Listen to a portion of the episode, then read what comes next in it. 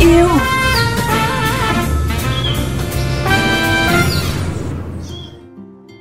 Tấn Khoa mến chào quý vị và các bạn đang lắng nghe chương trình Thành phố tôi yêu trên kênh VOV Giao thông Mekong FM 90 MHz, phát định kỳ vào 7 giờ sáng thứ năm và phát lại vào sáng thứ sáu hàng tuần. Quý thính giả có thể đón nghe chương trình trên VOV Giao thông Mekong FM 90 MHz hoặc theo dõi qua fanpage Mekong FM 90 MHz. Nghe trực tuyến tại website www.vuvgiao thông.vn, chọn kênh Mekong FM Chương trình hôm nay sẽ được mở đầu bằng một số tin tức môi trường đáng chú ý sau đây.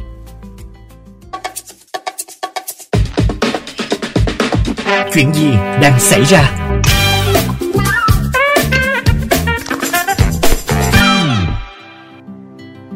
Năm 2020, Trung tâm Giáo dục Thiên nhiên ENV đã ghi nhận 2.907 vụ việc vi phạm về động vật hoang dã, với tổng số vụ vi phạm đơn lẻ lên tới hơn 7.651 vụ.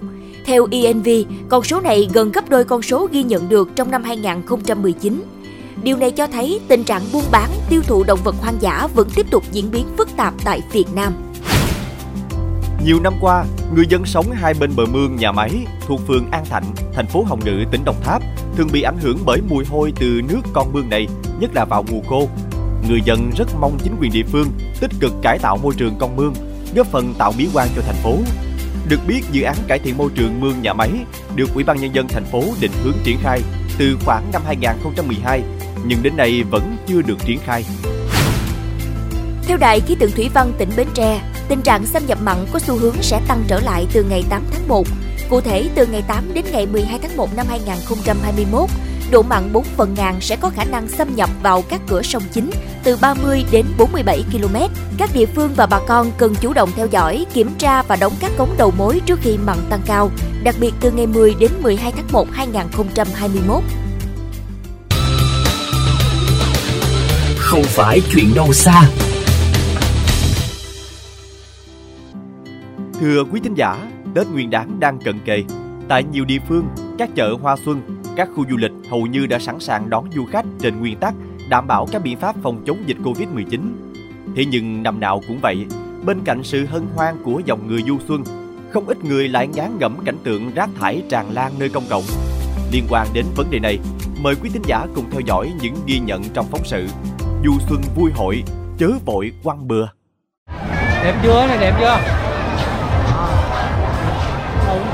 Tết không chỉ là dịp để nghỉ ngơi, thư giãn sau một năm dài tất bật với công việc, mà theo nhiều người, đây còn là khoảng thời gian ý nghĩa để cùng người thân đến những điểm du lịch tâm linh cầu an cho năm mới, hoặc đơn giản hơn là tận hưởng những phút giây bình yên tại những không gian yêu thích. Vì thế, từ hơn nửa tháng nay, du khách đã tranh thủ tìm đến các địa điểm nổi tiếng ở miền Tây.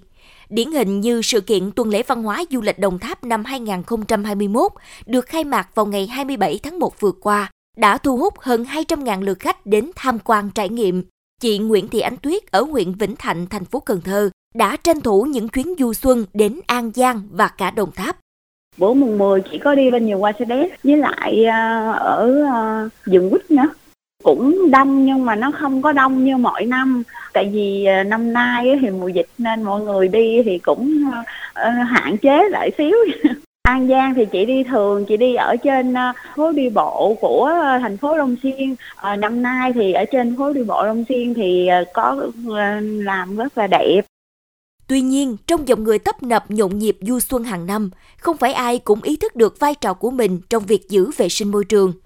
Là người đã nhiều năm sinh sống ở thành phố Cần Thơ, chị Nguyễn Thị Thu Thảo không khỏi bức xúc khi nói về hành vi xả rác vô tư nơi công cộng của một bộ phận người dân.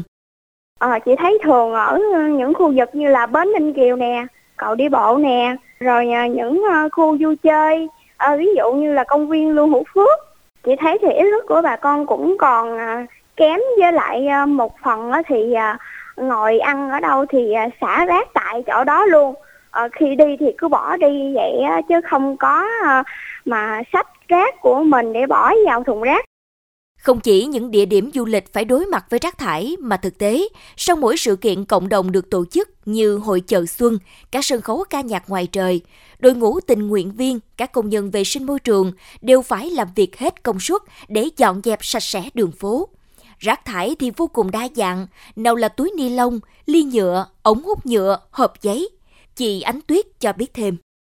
Ờ, như ờ, mỗi năm á, coi bắn pháo bông đó, đó là xong rồi về thì cũng có người nhiều khi như là người ta uống mấy cái ly nước như nước mía hoặc là chai nước đó. có người người ta cũng để vô thùng rác nhưng mà cũng có người á là ờ, tiện tay thấy ai dục cái người ta dục theo vậy á mà một người dục một chai một chai vậy á thì nó lại nhiều người ta có để mấy cái thùng rác đó mình để vô ngay cái thùng đi thì mình không dục bậy vậy thì mọi người khác người ta cũng không ấy chứ nếu mà mình dục cái ở người khác dục được mình dục được vậy thì, thì nó rất là nhiều Chắc chắn ở những nơi công cộng, những khu du lịch, du khách sẽ không khó để tìm thấy nơi bỏ rác đúng quy định.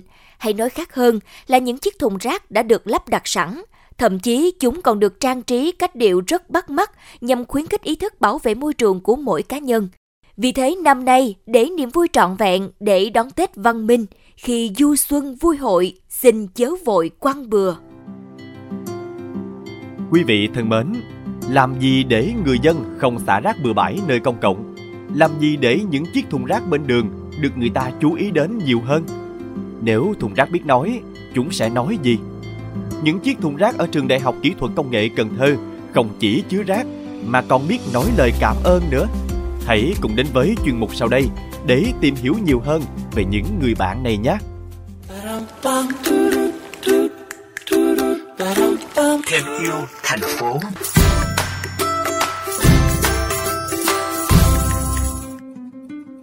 Nhằm góp phần thúc đẩy phong trào chống rác thải nhựa, giữ gìn môi trường sống trong lành, một nhóm bốn bạn sinh viên của trường Đại học Kỹ thuật Công nghệ Cần Thơ gồm Nguyễn Xuân Vinh, Lê Vũ Luân, Võ Khánh Luân và Đặng Hoàng Sơn đã sáng chế ra thùng rác thông minh biết xin rác thải nhựa và biết cảm ơn.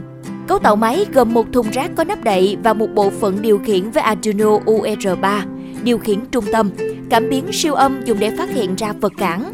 Trong trường hợp này là phát hiện ra người cần bỏ rác đến gần.